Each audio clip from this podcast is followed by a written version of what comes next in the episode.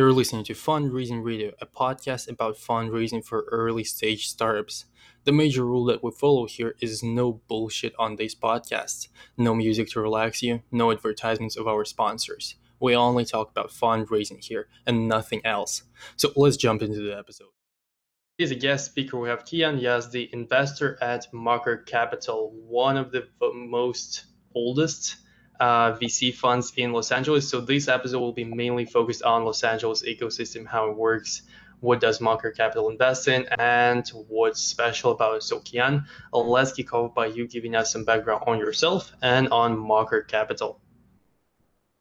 Hey, thanks. Uh, thanks for having me. My name is Kian Yazdi. I'm an investor at Mucker Capital. Um, Mucker is a venture capital firm and accelerator located um, in the heart of Santa Monica, of Silicon Beach. Um, we have two, what I like to call semi-distinct arms of the firm. We have Mucker Lab, um, which is our accelerator. and we have Mucker Capital, which is our traditional venture arm. Mm-hmm. So, what do you generally invest in? So, first, uh, what stage do you invest in, and second, what fields are you usually focused on? Yeah. So, um, across those two arms, we make pre-seed stage investments out of Mucker Lab, which again is the accelerator. Um, and then on the capital side, we're making what we call more traditional venture investments, so seed and post-seed stage investments. Um, across both arms of the firm, we are we share the same strategy. So we're generalists, really investing across the broader tech, internet, and software space. Um, given that, I would say you know our portfolio breakdown is roughly 50-50. So 50% being consumer facing of, of some kind, um, and 50% being B2B of some kind. Mm-hmm. Got it. So now let's talk about Los Angeles specifically. I know that Mucker Capital is pretty well known in Los Angeles, and like over half of the entrepreneurs here in LA know what Mucker Capital is. So, uh, first question is, how did you manage to make yourself so famous specifically in this area? Yeah, I, I, don't, I don't know if I'd call us famous, but I think, you know, Mucker's mission has always been to um, invest in in good companies and uh, and incredible founders and kind of let the product of the work speak for itself. So um, I think unlike a lot of firms and funds, we've never really done any marketing. Um, we just kind of put our heads down and, and work with with companies that we're excited to be um, investment partners in and, and hope that you know the the outcome speaks for itself. Um, I think Eric and Will, who are the co-founding managing partners at Mucker, uh, did a really good job, you know, contributing and building the, the LA tech ecosystem and community very early on, um, particularly out of Mucker Lab, and so they really established a relationship as um, as just a contributor to the ecosystem and, and help in, in helping build the ecosystem. Um, and I think that they helped build Mucker's reputation through that. Mm-hmm. Great. Yeah. And you've done a great job. I think you're being too humble when saying that you don't know if you're really famous. I'm pretty sure you are. You can be considered famous specifically in Los Angeles. So, uh, one more question in terms of this, you know, geographic focus before the COVID, of course, you were mainly focused in SoCal. Uh, what about now? After the coronavirus, have you started investing somewhere else besides Los Angeles and nearby territories, or are you still staying focused? Yeah, so Mucker's thesis actually has always been to invest in kind of emerging markets, right? Emerging tech ecosystems. And when we started off in LA a decade ago now, um, no one was really investing in LA. And Eric and Will identified that Los Angeles had all the right resources, infrastructure, engineering schools, uh, which equate to talent, and just really innovative thinkers and, and um, builders and makers to uh, to be a thriving ecosystem. And so um, we we've actually been actively investing across the nation and broader uh, broader Canada even for the last I would say four to five years um, whether that be the Pacific Northwest, whether that be Toronto, Vancouver, whether that be, you know, Austin, Salt Lake, you know, Scottsdale. Um, we have investments across the nation. That's awesome. And great job in, with those investments. Uh, but uh, let's talk about the two different arms. So you mentioned that there is a uh, basically incubator accelerator arm and the capital arm, so the venture capital arm.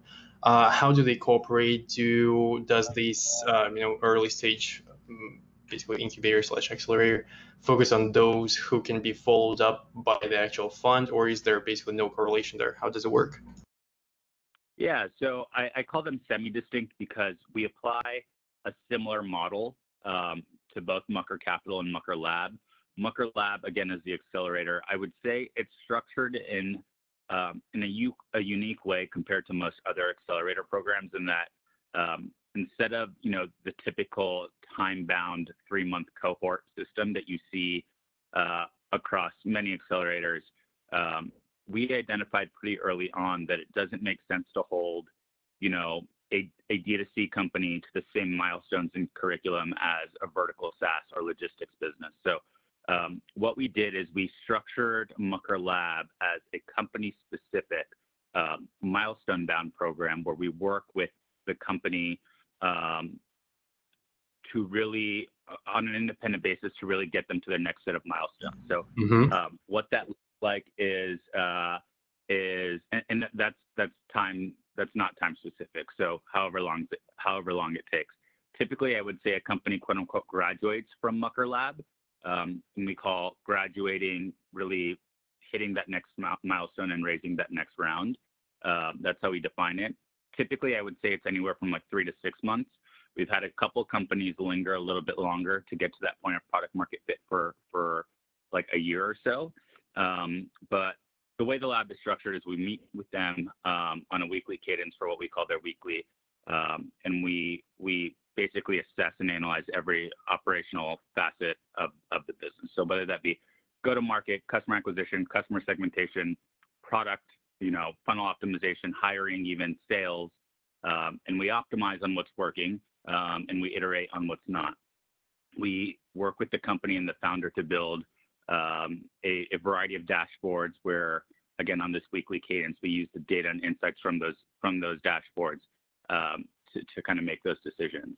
On the capital side, we share a similar, mo- similar model in that we also work um, with the companies and the founders as an operating partner to the business, but it's on a more flexible cadence depending on um, the life cycle of the business and, and the needs.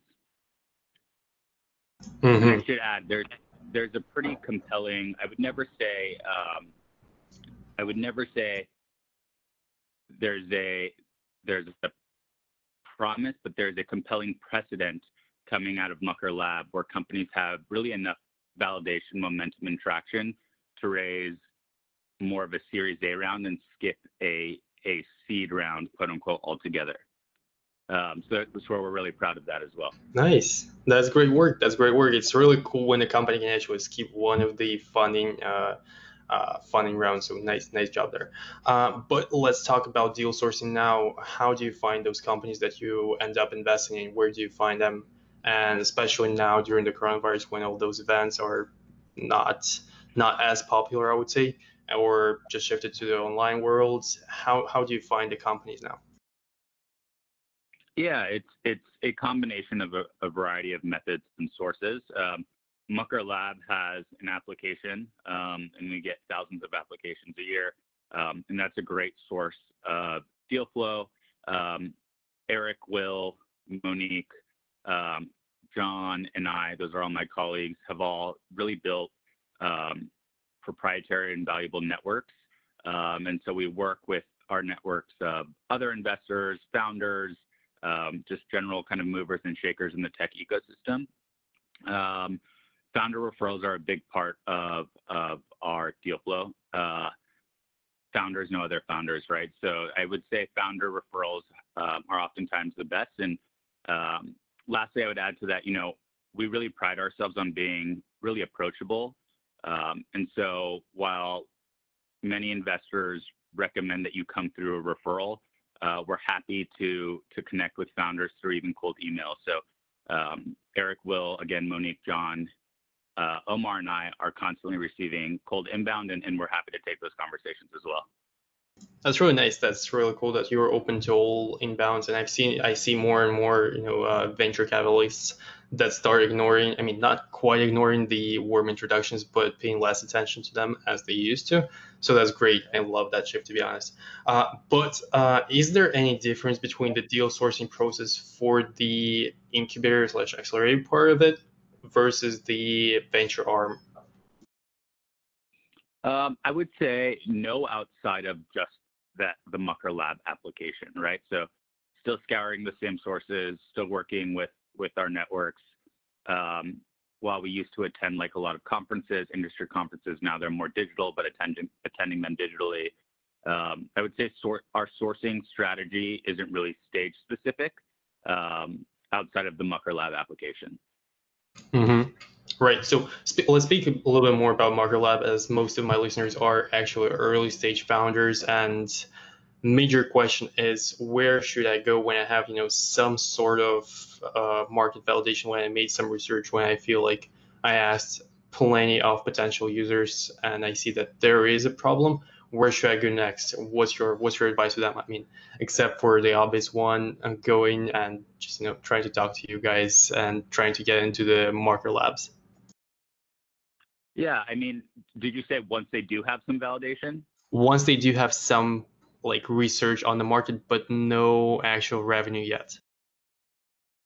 Yeah, so I would I would build a case study around whatever validation that is, right? So um, validation can come in, in in the shape of of many different forms. For you know a consumer internet company or a mobile app, it might be um, a beta with really compelling uh, user metrics and, and, and really compelling engagement metrics. And for a B2B company, it might be a case study built around um, a single pilot or maybe two, right?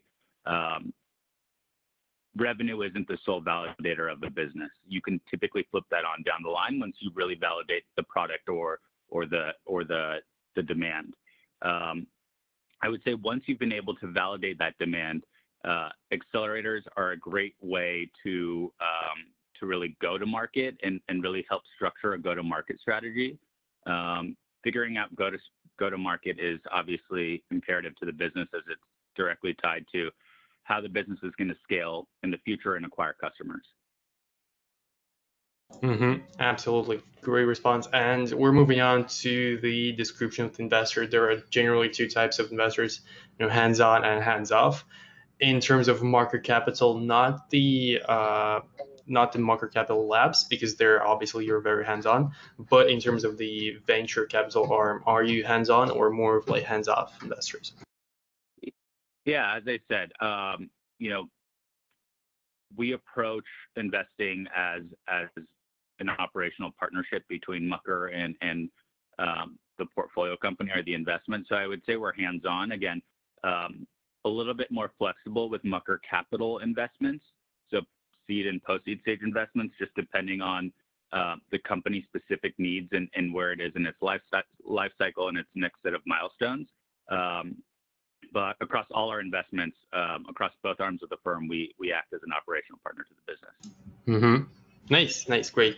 And moving on to back kind of to the deal sourcing part of it, when you're getting a cold email or a, or a uh, you know uh, request on your website, what are the and you're reviewing the pitch deck what are the major three points that you want to see on that pitch deck yeah of course the problem you know really a problem side really outlining uh, what the issue is the solution identifying what what the product or service or technology is that they're using to address that problem um, a market slide helping me understand and map out, you know, where the current market is, where the competitive landscape looks like, and where the white space within the market exists. Um, and I would add to that uh, any uh, any validation around economics. So unit economics in terms of acquisition costs, LTV, average contract values, sales cycles, etc. Mm-hmm. Right. Yeah, those are really really important points. Uh, so we're moving on to just two last questions of today's episode. First is the recommendation for those early stage founders who are just thinking of starting their companies. Maybe those actually do not have any uh, validation at all, maybe they have not done any research, what's your advice to them? Where should they start off? Yeah, so I would I would try and really identify and quantify um, their thesis. And in this case, their thesis is a problem, right? So whatever they're building a product for, um, they need to again validate that that problem exists and that that problem um, is substantial enough that people want to, you know, pay to have it resolved, or or whatever their product is um, helps automate whatever the problem is, or, or helps create efficiencies around the problem, whatever it may be. Um, so really do research around validating the problem and then validating the demand for the problem. Um, mm-hmm. Again, early validation doesn't have to be in the form of, of revenue at all. Um, it oftentimes comes in the form of like a beta or uh, even a single pilot. Right. Yeah, that can serve as a validation. I think personally, technical validation is not as good, but it t- definitely definitely is. Uh, but let's move on to the last question of this episode. Uh, it's going to be a call to action. What's the one thing that you want the listener to do as soon as the episode is over? Um,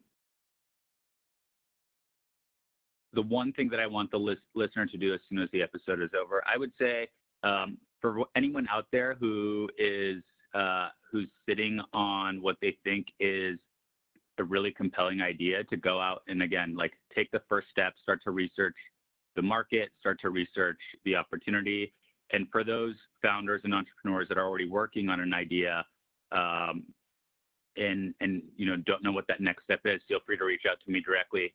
Um, my email is kian at muckercapital.com i'm happy to have a conversation and, and be a resource any way i can Perfect. Yeah, I'll make sure to leave the link to your email in the description of this episode. I'll also leave a link to Mucker Capital itself and to Mucker Capital Labs so that everyone can, can, can review that.